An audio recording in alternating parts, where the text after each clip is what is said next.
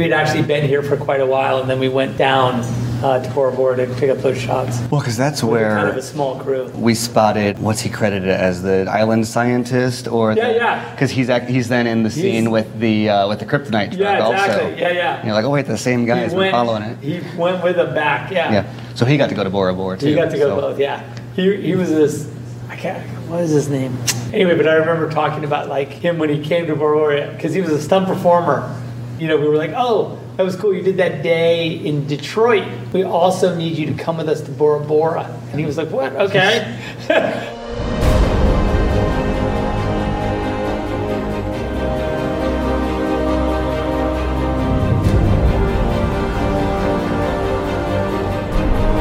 Welcome. I'm Andrew Dice, And I'm Stephen Colbert. and this is a special Snyder Minute report. Stephen had the pleasure of taking part in the Full Circle. Is it hashtag Full Circle or do we call it Full Circle? SnyderCon. I've seen a lot of names for this event. Yeah, uh, uh, so the official name was just Full Circle. I, I tend to include some extra verbiage so people know what it is, but yeah, SnyderCon is is a popular one, or Zack Snyder DC Snyderverse trilogy screening event, or you know whatever. But it was uh, Full Circle was a phrase that uh, that Zack used for for his title, and then also just kind of almost every single conversation I had over the weekend somehow came back to full circle in some way, whether or not it was people that I was finally meeting in person or uh, talking about just the nature of the event and the screenings. Everything was a culmination of of not just from the Snyder Cut and like everything in, the past five years from from that, but I mean going all the way back to to Man of Steel. It's a it's a it was just a full circle kind of culmination of his time with DC. Yeah, this was for people who've been following the sort of Zack Snyder's Justice League and Snyderverse existence or, you know, movie industry news. They will be aware of this. Uh, the average person, casual fan may ask, what is SnyderCon? This was a special event screening Man of Steel, Batman v Superman, Zack Snyder's Justice League in California with Zack Snyder present, as well as um, members of his team Right. to have these films screened in theaters. It was a fundraising event, tickets purchased for people present, and then accompanied by Q and A's as well as interviews for a select group of people, Stephen included. I, I, I sadly had to enjoy this from a distance and had uh, some hilarious life antics keep me more disconnected than I would have ever wanted to be. So now I, like our listeners, get to enjoy this vicariously through you. Can you kind of walk us through Yeah. the days, the event, your experience, and the standout moments? This is going to be, you have a lot to talk about here. Yeah, I mean, it was crazy because it was uh, just a few days. We we got an Airbnb with a bunch of guys, and and we were, I was there from Thursday until Monday, but it felt like even even longer. I mean, there was so much so much packed in there. Um, but uh, yeah, so I think the the big thing is Thursday or I guess Friday when we when we first got to the event. So the first two nights were uh, the uh, BVS and Man of Steel, obviously, and those were at the Art Center College of Design where Zack went to film school.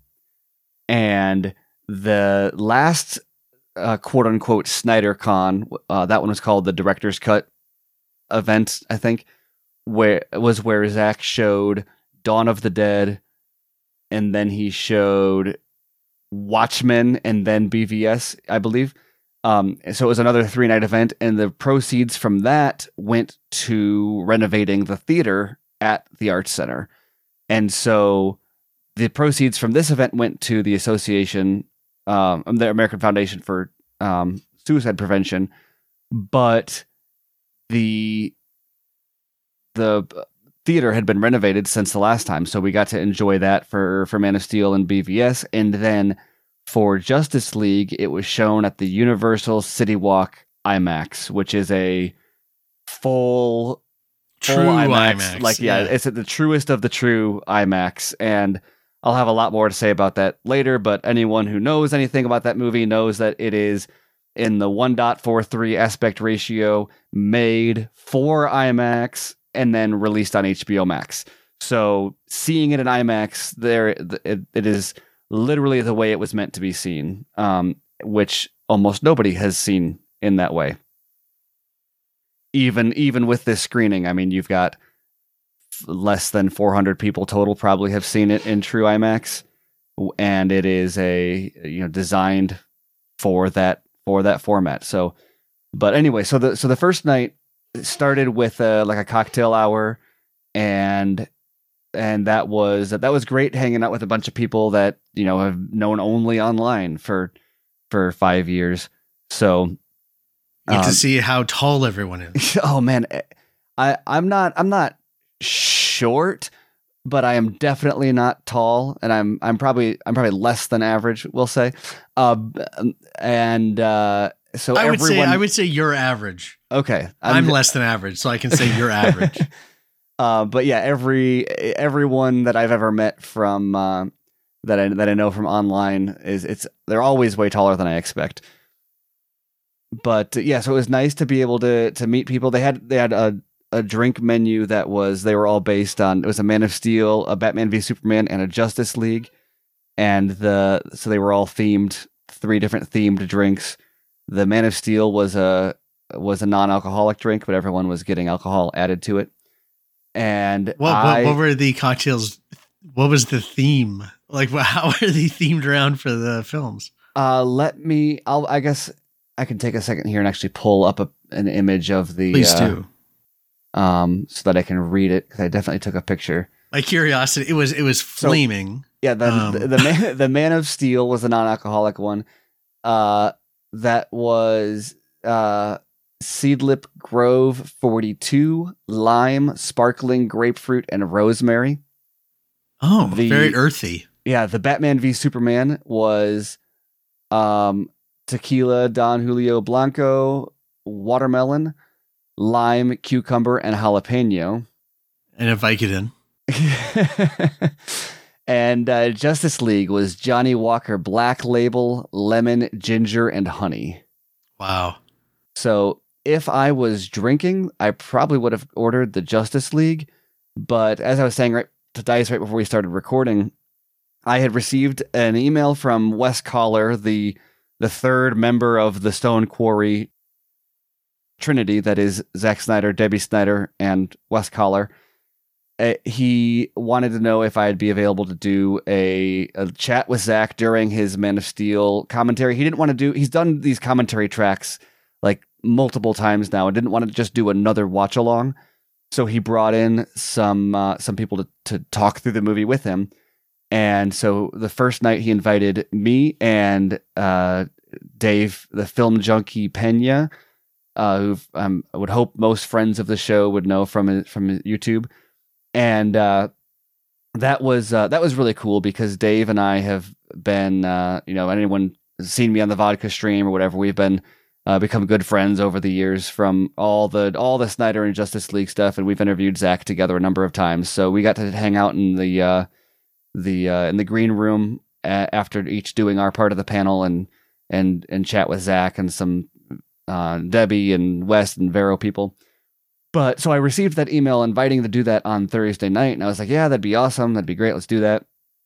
And then Friday morning, I woke up and I had laryngitis, um, or or at least the what felt like the the beginnings of it. I um, you were had, not drinking Thursday night. Yeah, so I was so I was not. I, I actually went to bed even early on Thursday night um, because I was like, oh, I want to be rested for tomorrow, and I woke up and my voice was just not there. And this has happened to me enough times that I know I knew if I had talked much during the day that it was going to just be gone if not before the event, it would just disappear entirely during the um, during the panel or the the, the moderation and uh, it's a good experimental interview strategy. Just stop talking. yeah. Oh through. man. And I mean, Zack was uh, one of the best people to probably do that with. Yeah. Yeah. Exactly. So so I I was uh, silent Bob all day with I was hanging out with with a bunch of people and I and I was doing hand gestures. I I have never been so hardcore about this, but I knew so be hilarious to all listeners of the vodka stream. Oh yeah, anyone anyone who knows yeah, it was. They were they were laughing all day that um, people that I never met in person were like, Stephen's way quieter in person, and I wouldn't even explain to them. I mean, I told people at the beginning of the day why, but I I, I stopped. I talked started talking a little bit at the event itself, but was still very very reserved because this is not something that you know. If if it was between talking and um, and losing my voice or or um, uh, versus you know saving it as much as I could for uh, for talking to Zack, I was gonna, you know, I was gonna take that bullet. So, um, anyway, so so I also didn't have any of the drinks because I was like, no alcohol, no, I'm not not tempting fate with my with my voice here. And then uh, it's funny because you were you were making fun of me for drinking water. I drank two bottles of water during the like 30 minutes that I was that I was on with Zack. I think some people in the live chat saw that too and were uh, and were giving me giving me a hard time for it. But uh, um, it was, it was it was necessary to keep my voice going. But yeah, I I my my objective was basically ask just like economy of words, ask ask pointed questions and let Zack talk, which is a lot easier to do than than with uh you know there are other people that, that won't talk that much, but but Zack Zack was able to to keep it going and my voice held out and and that was all that was all fun. But yeah, for anyone wondering like why was Stephen so much more quiet than normal? and uh, that would be that would be why I was making sure that my voice didn't just crack out and go away altogether while I was talking to Zack uh, on a live stream. so that was for the Man of Steel screening. Yeah, that was yeah that was the Man of Steel screening, and then after um after we we talked for I think almost thirty minutes. Um, I came on What was that like taking part in that live stream? It was it was interesting. I it was so the green room we went in and and there were just there were some chairs there and there was a bunch of Vero people from the Vero True social media platform, and uh, it was very well lit. I had my camera with me, and so it was great taking some pictures back there. And then um, it was it was catered, and there was there was more drinks that I didn't have back there. I got there was water, but and then. Uh, and then yeah, so I sat with Zack, and and then we started talking. I joined, um, I think right before the Smallville battle, or, or uh, a little ways before that, and then and then I was on through through most of that uh, through the Smallville battle and part of the Metropolis battle, and then after you, I but got, you but you botched the. Uh the the big blunder of not calling out Richard Burden, the island scientist. Yeah, I brought him up and uh, and it's funny because when Zack couldn't remember his name, I was like, I, I was like, if this was Dice, he would have just shocked the world with pulling this guy's name out of his back pocket. I was I was like Dice needed needed to be here with me so he could. I I, I was I, I, was sitting there knowing you were I was you were screaming it at home and yep. I didn't want to guess the wrong name. I was like Richard something, and uh, as soon as you said, "Oh, here is the island scientist," I could I could hear you being like, "Oh God, I don't know what the actor's name is." No, I was literally sitting there on live on the live stream thinking, Dice, if he's listening, is screaming Richard Burden or whatever the name is at yep at at his uh, TV or computer screen. So um, yeah, so that was that was fun, and then um, after the panel, I got uh, like eight minutes or so to talk to him. Um, and uh, that video is up on our Patreon. I think we might, um, it's it's open access to to everyone. So even if you're not a patron subscriber, you can go watch that video, and we may include the audio in here at the end or or right now. So my uh, perspective on your movies has changed like entirely since I started doing this podcast, going through it uh, BVS minute by minute. Because what I caught when I was doing that um, my uh, my co-host Andrew and I started noticing that like every minute was ending on like an explosion or a punctuation. We were worried that when we started the, that format that it was going to be like we're going to be doing a disservice to some of it's going to be cutting lines off in the middle all oh, the sure, time. Sure, or, sure. And that never Weirdly, happens. Weird, yeah. Um, right. And we talked about that once a couple years ago, and you said that that might be somewhat intentional. But the longer we go, and the like, it, it continues on and on and on to the movie, where it's almost like 180 short films. Right. Sure. No, that um, makes sense. I mean, I think that that's kind of the way I'm wired, you know, because I feel like there is a cadence to the movies. Like, if you, mm-hmm. I mean, I think if you're not, if you're not really of course you're seeing it like everyone sees the movie as a big like it's a whole and you watch the movie and you like you're there for three hours or whatever and so you think oh that's the movie right? But like i think the way the cadence is sort of that i think in are these like kind of little stories that kind of i, I you know, maybe it's just mm, you know growing up you know making you know coming up making commercials or the way i sort of sort of the mythological compartmentalizing of the ideas. That is to say that you know everything's kind of cyclical you know con- i'm constantly trying to like bring the ideas back around as far as i can so that the natural cadence of the movie is always going to be a little bit like staccato. Yeah. um, just because i think that that's that's kind of the way i work. And i think that one thing you know it's interesting because like even just you know with the movie i'm making right now with rebel moon it's interesting to really kind of I think it's a movie that I've really efforted to change the cadence when I can a little bit because I natural my nature, natural cadence is pretty sharp. Mm-hmm. So it's weird, but always you know it'll always come back to that. Yeah. So it's a it's a it's a thing that I've experimented with like all the time, and I feel it. You know. Well, and when do you when do you find that or because you do so much for, like your, your storyboarding and everything. I know, and then I know you way overshoot on everything Yeah. too. So is that a cadence that you find in the edit, or is that a is that something It that is a you? cadence I think that comes from the from editorial mostly because I mm-hmm. think that I do overshoot and I, I don't think I am on the day. I always feel like I mm. don't have enough. Mm. You know, like my, my natural reaction is like, oh my god, like we're, we don't have enough footage. This scene is never going to be able to be put together. There's no chance it's going to work. You know, with the with the teeny amount of shots I have. Mm-hmm. And then of course you get in, in the edit and you're like, oh, when we put it all together, it's like 45 minutes long. Right. This scene, and I'm like, oh geez, okay. Yeah. Well, maybe we can. I, maybe I'm wrong. Um, but I think it is in the sort of tightening that the, that this that the cadence really starts to happen. You know. Yeah. In, in- you know, in my mind.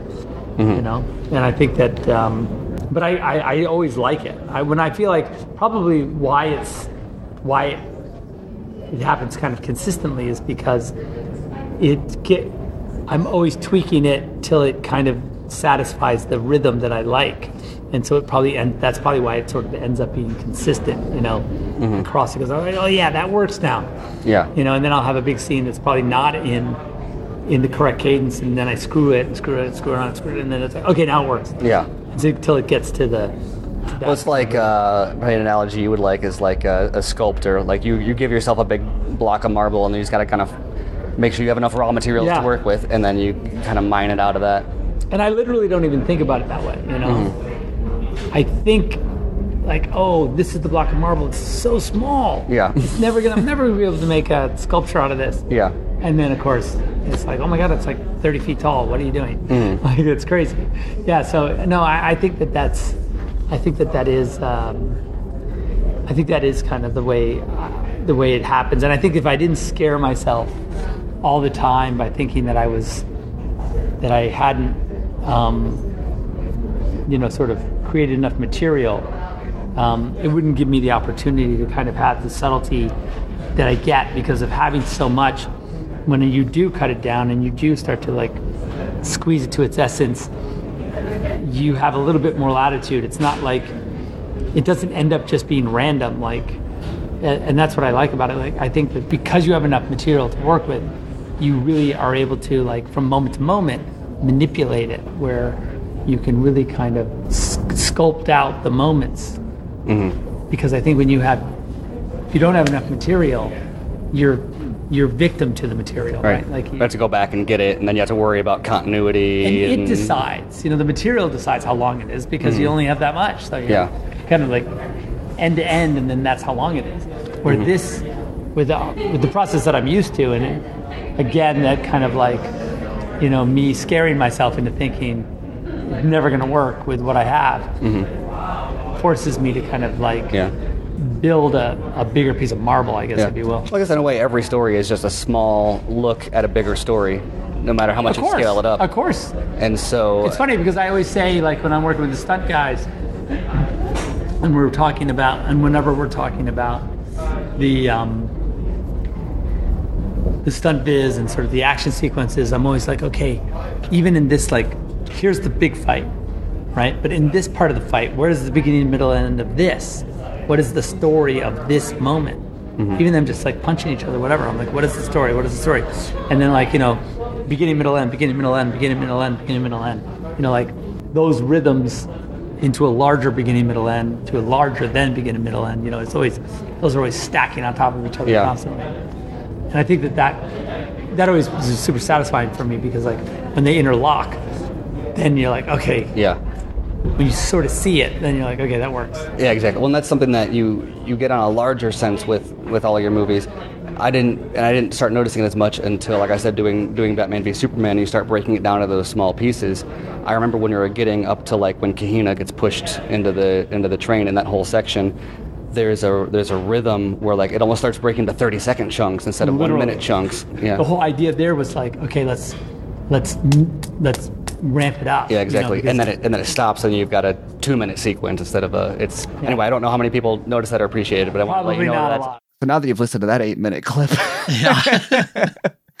no, um, yeah, then that, that night was over late because it started late. So we went back. Saturday was BVS. That started earlier in the afternoon. what, what what was it like seeing Man of Steel again? Because we haven't we we've kind of only here and there alluded to Man of Steel in our ongoing podcasting, and it was even um, I don't know, it was a very unique experience putting the movie on and then seeing you know you and Zack talk about it, hearing it, him narrating parts of it, and even going back to that first image, the first publicity still Yeah. of Superman, which is which is burned into my memory because I remember hearing Henry Cavill's voice in the first trailer saying, "My father believed," and I was like, "Oh my god, this is the voice of Superman." But Yeah. even seeing him against the vault, I I mean, anybody who is a big Superman fan will remember when that first photo arrived and the look of like, um, not fear, but like concern on Superman's face as as we were all wondering, like, what what put him into that vault door Yeah. Hard enough to to bend it like that. It was it was hilarious hearing even Zack talk about like why a vault door. Yeah. Um yeah, that was that was interesting. I it was unfortunately I did I wasn't able to watch the whole movie because Sure. we so we started in the theater. Um Dave had already gone back cuz he did his section first and they had told me to come out at it was about an hour and a half into the movie or might have been an hour into the movie actually because they they moved the time up a little bit. So I had to I had to get up and leave uh let's see it, it would have been right before um I think it was after the Krypton stuff that's like the first 20 minutes um and then after the oh it- oh it was right about first flight I came I Dave and uh and Zack were talking about first flight when I uh when I came back and oh actually I guess one big thing that came out of this he talked about this in the panel later but I, I had almost moved on to BVS without even mentioning this. The he, he so Dave asked him. He said, "Are you going to tell me who's in the pod on the Kryptonian scout ship?" One of the big questions from the Snyderverse that hasn't been answered yet. And Zack uh, loves teasing that one, so he didn't say anything. And then when I was on, uh, he pointed out uh, Samantha Win, it, who plays one a Kryptonian in uh, Man of Steel, but also an Amazon in Justice League. So I brought up the uh, back from like 2014 rumor that uh, in the Snyderverse, the Amazons were going to be descendants of the Kryptonians, uh, which is obviously something that everybody needs to freak out about. Um, in in 2013, just as much as in in 2014, or tw- um, 2023, just as much as in 2014 and uh, so I brought that up when he when he pointed her out. I said, "Oh, that's funny that she plays both because the um this is a thing." And he says he just said 100% that's a thing. That's what the pod is about. And uh, yeah, the Supergirl. Oh, please, uh, pod. yeah, Uh, not pod. This is where I I added the word Creche. creche Yeah. into my vocabulary. yeah, but yeah, basically saying like, oh yeah, so that creche would have been like you know prehistoric Supergirl yeah, uh, who who contributed her DNA and and lineage to the Amazons. yeah. Well, it is, so it's basically an ancient aliens sort of thing where not just to the Amazons, but that like the whole like the Greek pantheon is is at least some of them are are Kryptonian. which is a Uh, I still stand by my article on this, which is you're telling me that this ancient, mysterious race of superhuman beings is alien in nature and not otherworldly, which Yeah. is like, I mean, it's it's the smallest change possible uh, that you could ever imagine. Granted, until Zack Snyder's Justice League came along and made them all 18 feet tall, yeah, exactly. which would add a few more question marks. But that said, we do have Namex. Maybe they all just chowed down on some like rhino juice.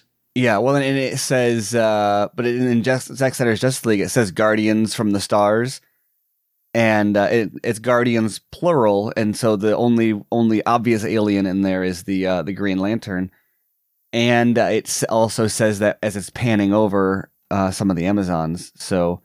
We do have a character in the movies who is capable of traveling backwards through time. Mm-hmm.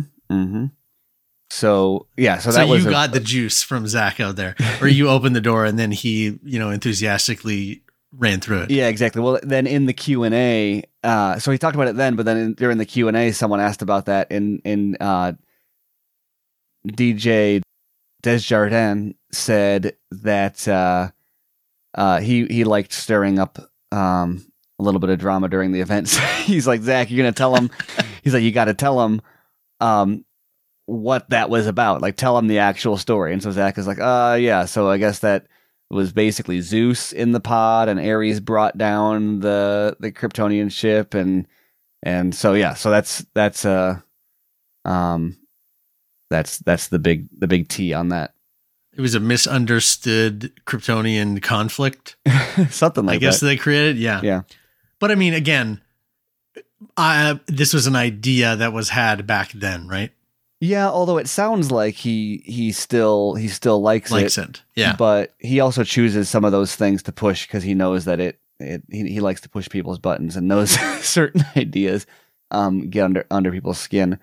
Um so yeah, so that was cool and uh, Christina Wren was there who plays uh Carrie uh, Farris. Farris. Um Dave and I got to uh, chat with her during the social hour as well as uh back in the green room and then she was on the uh, on the panel after for the for the movie as well. Um, and uh, yeah, I don't know other than um, than the thing about the crash, which I think that actually came up during the Batman v Superman Q and A, not the not the um, that's the one that that DJ was there for. Um, but uh, yeah, I think that's probably the biggest like biggest reveal about uh about Man of Steel that we got when we you were there. didn't. Though. You didn't revisit the. um What was I supposed to do? Let them all die? Uh, I I saw that part in this in the theater, and then when I got back to uh to the so that was already already covered when I got on for my for my portion, and nobody Yeah. uh, nobody really asked any questions about that in the Q and A afterwards. watching watching that screening, I'll just interject here and say that that has that has basically confirmed that we are going to be doing Man of Steel by the minute next uh-huh. because I was watching that and now having a, a daughter who's two and a half, I was thinking there is almost no limit to the amount of people that I would tell her to not save if it meant putting her in harm's way. yeah, So are the people who are complaining? I'm like, do you just does everyone not have kids? Because there's not even a gray area here. I'm I'm maybe was like him letting out maybe 30% of the truth of what he was thinking.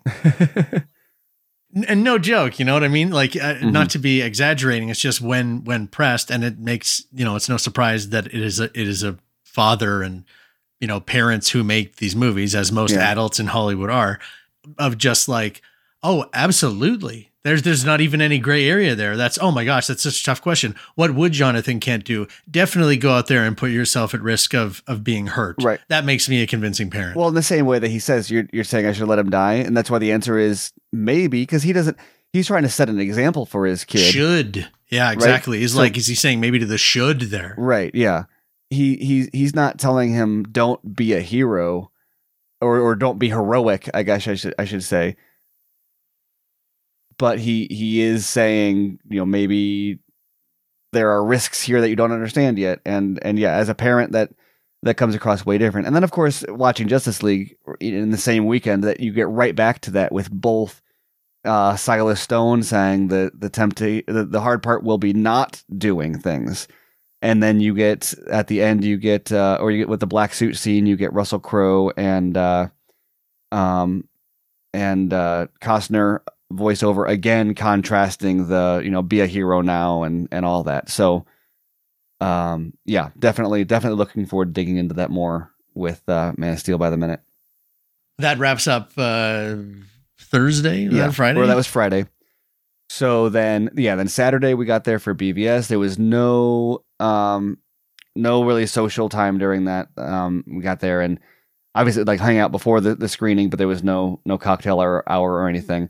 So we got right into the movie. Uh, that night, the the people that were um, in the doing the the panel discussions with him during this for the online crowd were Scott McClellan from uh, DC Squadcast and uh, familiar. Raya is a, a YouTuber that is I, I met her briefly and she's really nice. Everybody knows her, um, but I am not a good good at making the rounds on YouTube, so not as familiar with her content. But um, but she was really nice, and everyone was said that she did a great job. And then also, uh, um, uh, Supergirl Radio was the was the third one to go, and she Nice. is very uh very proficient with her BVS commentary. So she got a good chunk of the movie in there with uh with Zack. But um, I got to sit through the theater for the entire time, so it's the first time. Actually, I saw oh man, I did see BVS on the big screen in 2001, so it, it hasn't been as long for me as 2001, yeah. Um, 22 years ago. sorry, it's to, uh, tw 2021. Oh my god. Okay, I Um, was like, am I too soon? Am I too soon? He's the key. Um, That's so. Were you sitting in the theater? Were the well, the whole time people were like, huh, huh? yeah, like, huh? oh, hey, hey, here we go. I remember that. That's uh, with their watches out. Oh, hey, are you? Hey, that that did not happen this time. Although Oh. when I saw it in Michigan uh, for a charity screening in in 2021, uh, when it ended, somebody was like, somebody yelled out, "Someone should do a podcast about this movie minute by minute." And I don't know if they knew I was even there at the time. So that was that was weird. Of course, Amanda Hilarious. Amanda was like, "He's sitting over here," and I'm hiding my face. Yeah. Well, that's good. Yeah, I guess we- we're a known quantity now, so it's it's now old hat. yeah, yeah, exactly. I did have uh, I I- met a few people came up and said and said hi, and uh, I'm socially awkward, so um, had a really hard time. Or at least you were Like, speaking at this moment, yeah, right? exactly. I was speaking, but yeah, multiple people said- were highly, uh, you know, pe- they're like, "Where's Dice? What? Are, why isn't Dice here?" Um, so I had to cover for you a little bit. Perfect. Yeah. we're we're the Affleck and Damon now of the podcasting world. That's right, great. right, exactly. Um, but yeah, it was nice, nice to meet people, know that there's something else on the other end of that microphone. Um, so yeah, watching watching BVS was uh, was awesome though on the on the big screen with. I I like watching stuff with fans where you get that reaction in theater. There is a maybe too much of a reaction sometimes where like people were clapping for like every single name in the opening credits. Um, and uh, you know, most of them definitely deserve claps, but at a certain point, it's like let's watch the movie. You're applauding the murder of Martha Wayne. Yeah, yeah, exactly. Like, oh, I love this Yeah. part. Like, uh, um, but uh, yeah, and they showed it in the the the one th- thing that was different was last time I saw it, it was the just the widescreen version, but they had the IMAX scenes in this one. Yeah. So so yeah, so the ultimate Nice. edition with the with the the four three in the opening and the nightmare and during the the actual um Batman and Superman confrontation. So that was that was really cool.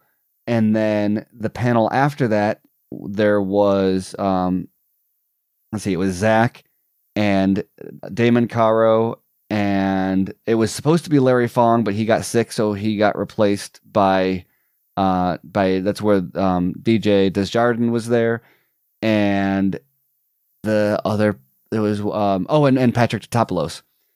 Um yes. so that was that was a really cool panel. The the big thing to come out of that one was uh, somebody decided to ask if uh, if Zack um, would ever be interested in adapting Doomsday Clock because he did Watchmen and Justice League stuff, and uh, and so DJ DJ was like, "Which one is that?" DJ was in the know, man. DJ knew. Oh, yeah. Well, I mean, he, yeah, he was like, "Is that is that Geoff Johns comic? And the guy's like, yeah. And DJ and Zack goes, yeah, probably not.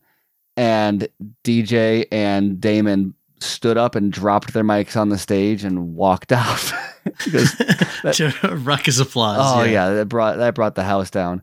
Um, so for anyone that doesn't know, um, um, Geoff Johns, famous for redefining most of uh, of DC Comics lore with Aquaman and Green Lantern and all sorts of stuff. Also famous for apparently being uh, a nightmare to deal with as the president of of DC Entertainment when uh, Justice League was being reshot. So Didn't make many f- fans or friends No. in that process. I think it's safe to say. Yeah, not at all. A, a lot of the decisions resulting in the Whedon version of Justice League are kind of laid at his feet. Um, and also wasn't super nice about it. Apparently, um, Ray Fisher has made some some pretty egregious claims about about his treatment and some sort of uh, problematic racial uh, profiling and uh, um, kind of Yeah, decisions would- being made. I would be interested to know what what Snyder's well and and at, at all's you know opinions if they have any about Doomsday Clock would be, but unfortunately, I will never get those answers because there's no way to separate The art from the, the artist. yeah, the sequel to uh, Watchmen, bringing it into DC lore. No, Yeah. but Um. So yeah. So But that was a that was a huge. Uh, no other bombshells. Where was there uproarious applause when they said Martha? Were people openly weeping, um. wailing? uh, Mar. I was curious about Martha. I don't think. I don't believe there was huge applause for the actual Martha moment. People were. People sat through that, but I mean, as soon as it was over, though, the the warehouse scene just had cheers all the way through. Um, and uh, yeah, I mean, it, it was after that for after the first like 10 minutes or so where people were clapping for almost everything it was mostly ju- it was mostly the highlight moments Sit back and character introductions, that kind of thing, where where people where people cheered. Richard Cheese. Yeah, yeah, exactly. Good, good, good. Okay, no, but no bombshells in the actual. uh I, get- I know at this point the biggest points have been well debated. Yeah, well, and it's it's hard it's hard here too because uh we, you know we've we've gone over this with a pretty fine tooth comb up to this point. So, um, but Did you get any uh any watching it and thinking like, oh my gosh, I can't wait until we get to this oh, minute definitely, for the ones that we haven't gotten to? definitely, yeah. Okay. yeah there and the, the, a few things too where i've watched it a few times you know quite a few times since we started the podcast but especially on the big screen the number of things that um that that stick out to me as as more rhythmic or cyclical um parts of the movie is is has been great The the eerie faces behind June. oh on the big screen that is creepier than ever i definitely I definitely spotted that on the big screen. and I don't think I ever saw that before. And I, I stared Yeah. at the I stared at those black eye holes that aren't actually black eye holes yeah. the, the Oh, whole time, waiting for it to move.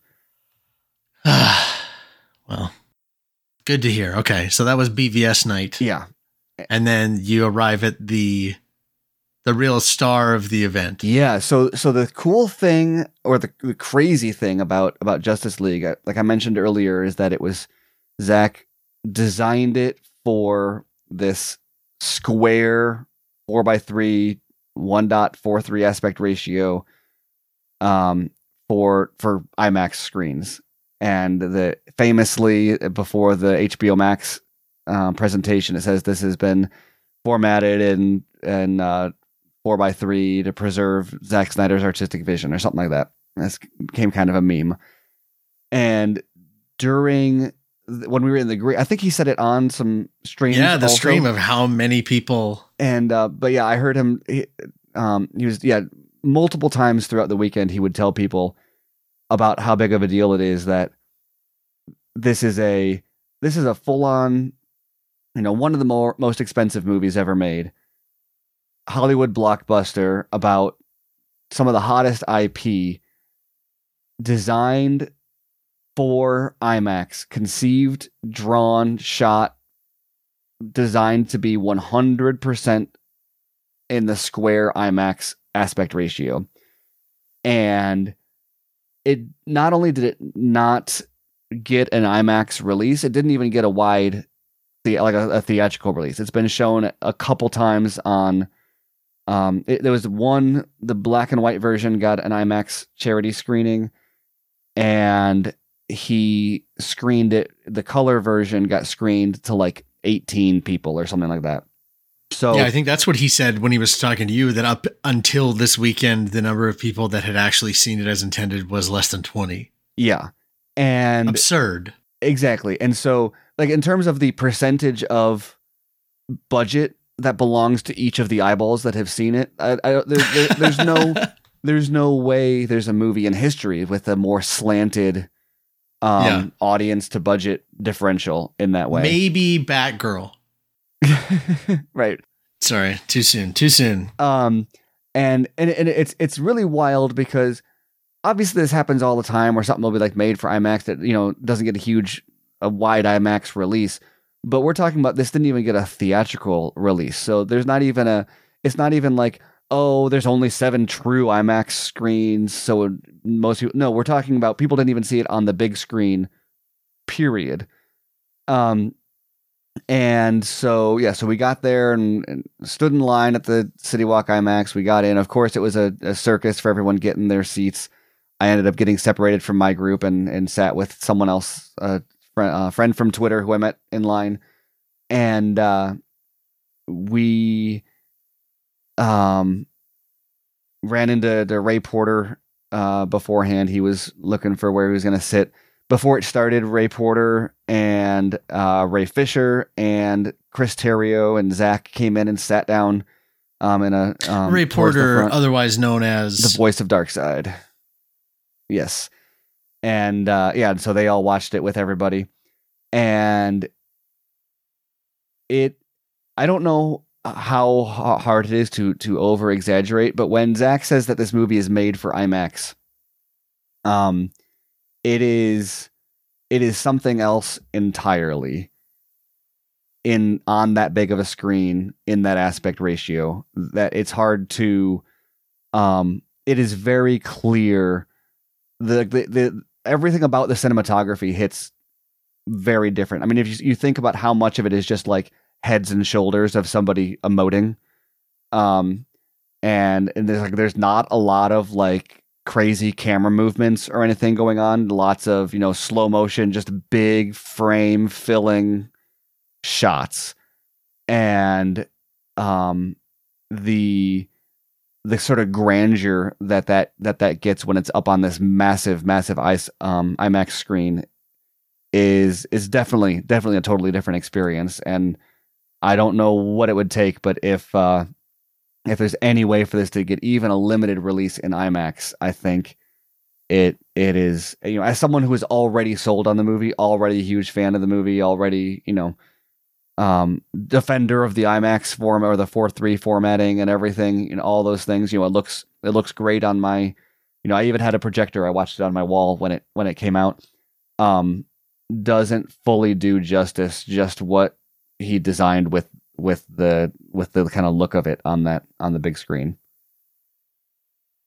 So that was um that was pretty crazy to see it that way. And there's a lot of obvious stuff like just these big these big kind of hero shots uh lots of like portrait shots that look great. One of the one of the wildest shots that that um stands out to me as as a shot where I just said wow that's insane was just as it's just Steppenwolf's um bust um the, like his head and shoulders and uh the the clarity of the VFX on him with all the kind of moving moving body parts and uh and the the high contrast. Of course sound was also also insane. Um the, the it was actually a um felt the vibrations of the boom tube every time it opened and closed and um noticing all sorts of details that's that that's in the background. Um people kept on saying like they could see the film grain. Uh and it's um it was it was it was very very impressive. I mean much more than just a bigger louder version of the um of the movie we've already seen but but actually it it it plays very differently at that at that scale How good were the Icelandic women? it was amazing yeah Yeah, I was going to ask if there were any standout moments in particular, but but I don't know if you could. I mean, I I picture Darkseid coming down the ramp, you know, that historic uh, or that ancient, you know, battle. Yeah, Uh, yeah. That Where do you even all- stop? But that was all amazing. I mean, there's the obvious parts that, like, when you watch it on any screen and you say, "Wow, that's a great shot," but the ones that surprised me were the ones that I don't think of as as highlight moments. That, like I said, it was when Steppenwolf was putting the was starting the Unity for the first time. That was one of the the biggest moments where I w- I just said, "Oh wow, that's." A scene that I never thought twice about that just was iconic, amazing in, in IMAX. Um, one of the ones that a lot of people are talking about because I was saying earlier, there's not a lot of like camera movements or, or you know, it's not whipping around or anything. But sure. that shot where Wonder Woman goes up over Steppenwolf's head and does that like spinning thing at the um, during the the third act, and the camera's like looking yeah. up at her.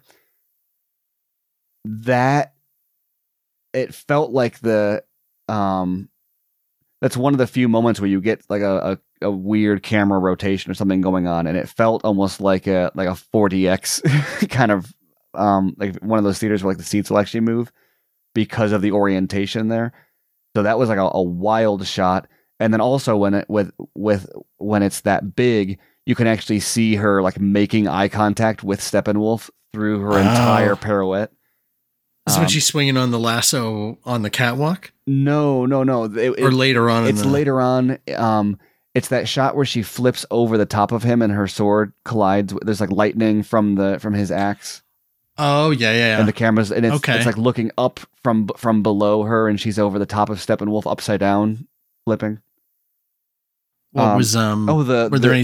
the steppenwolf ahead. versus the amazonians was uh was absolutely insane that scene where he like he where the, they've got the ropes on him and he and he throws the horses Why did you have to bring up that one? of all, why? because it was big. It was so. It was. It was amazing. Uh, Superman's return on IMAX. That might have been the biggest cheer moment of the whole thing when he goes up and does the the cross pose.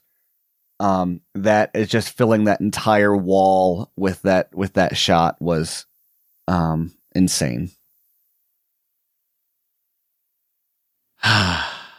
So I, I feel a little bit bad for for hyping up something that that you I'll and never, most ever people be able will, to- will likely not ever have the opportunity to see. But um, but I think the the legacy of this of this movie is one of the most kind of crazy historical facts about it is just the fact that it all that money spent to create this movie for this format and then and then just nope um put it on streaming but instead. you know what? But now ten times as many people got to see it, right? yeah yeah exactly So that's good. Um, even So- if you were among them. yeah Uh, but and then the post viewing. Yeah. Um unf- um I don't know. I don't want to I don't want to be too the with when the audi- when the size of the audience scales up, the quality of the audience questions um, oh yes, I think scales down. scales down. And uh, so on, there was a, a massive surprise that Ben Affleck showed up for the um, for the panel for that one. Um, in addition to Terrio and and uh, um, and Fisher and um, and Porter and and and Snyder. Go on.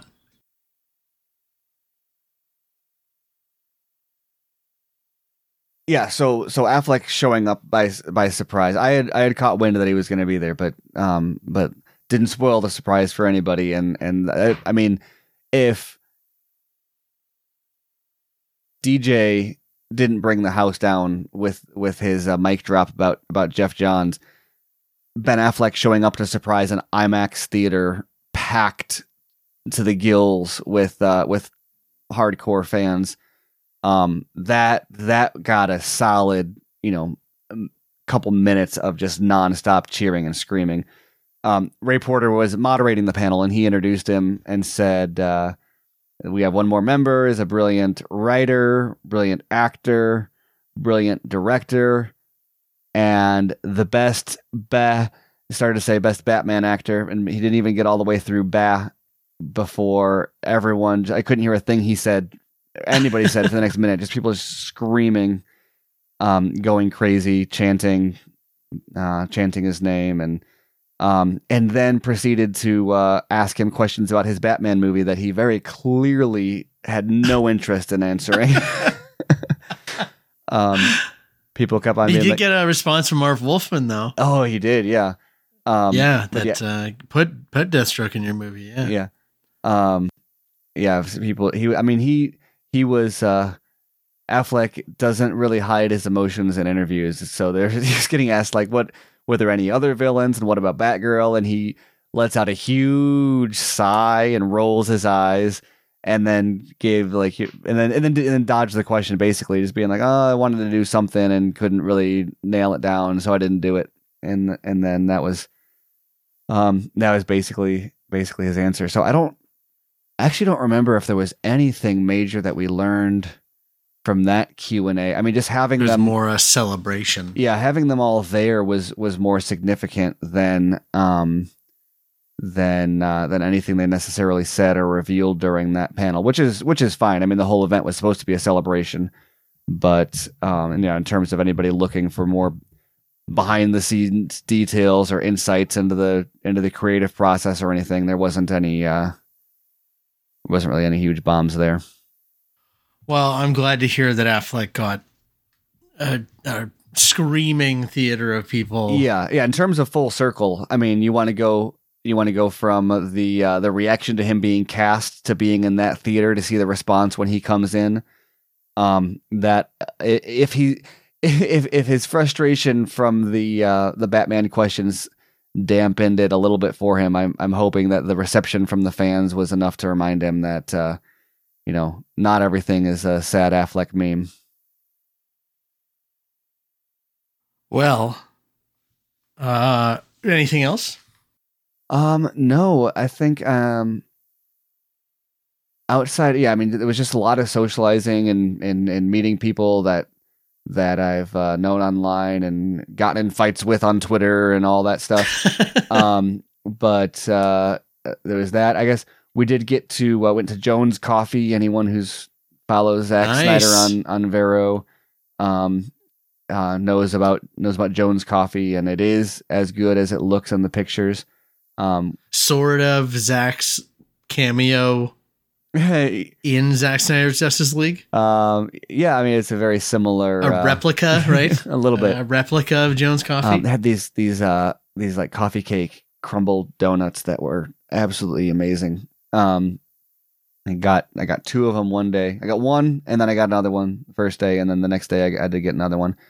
Um, and uh, Ray Porter showed up to have a um have a coffee with us there on uh, Monday morning before we all got on our flights to go home. So that was that was cool to kind of get to. Uh, I didn't. There was during the meet and greets and stuff. I I I felt weird and tried to kind of hang back because we've been able to um been able to meet and talk to some of these guys on on uh, live streams and obviously had a couple interviews with Zach while we were there, and so felt weird about like um didn't want to be the guy that's then like taking another opportunity when all there's all the other fans who you know don't get to live stream with them and stuff on uh, on on occasion, but um but also didn't get to get as much kind of face to face time as a as a result. But so it was nice to to sit with Ray, and he's obviously the nicest guy in the world. Um, got to talk to us at uh, over coffee, and um, there was there was a the BVS after the screening for BVS, there was an autograph signing that I stood in line for.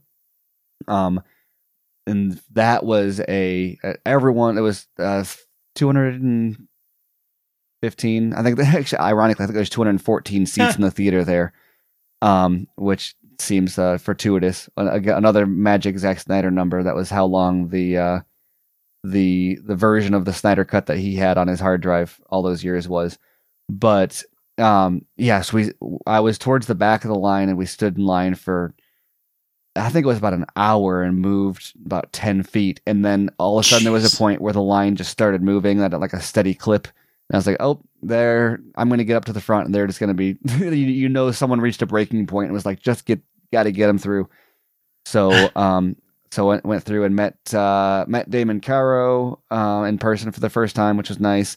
uh, met uh, Patrick Tatopoulos. That was that was cool, and then and then shook uh, Zack's hand and Debbie's hand again, getting through. But yeah, they were very clearly exhausted after signing um, multiple Oh, yeah. posters for every single person up to that point. So, um, It's like a wedding receiving line. yeah, exactly. And uh, I, Yeah. yeah. we weren't even halfway through the line from where we had started, and it was a very noticeable like went from inching forward every couple of minutes to just a steady We can't be here all night. crawl. Yeah. Yeah. Um. So. Um, well, that's good. You yeah. don't deserve any more time, Stephen. You've had more than enough. Yeah, exactly.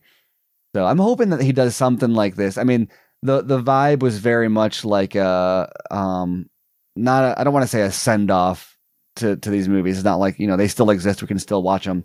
But I'm hoping, you know, this is now the second time he's done a sort of screening event.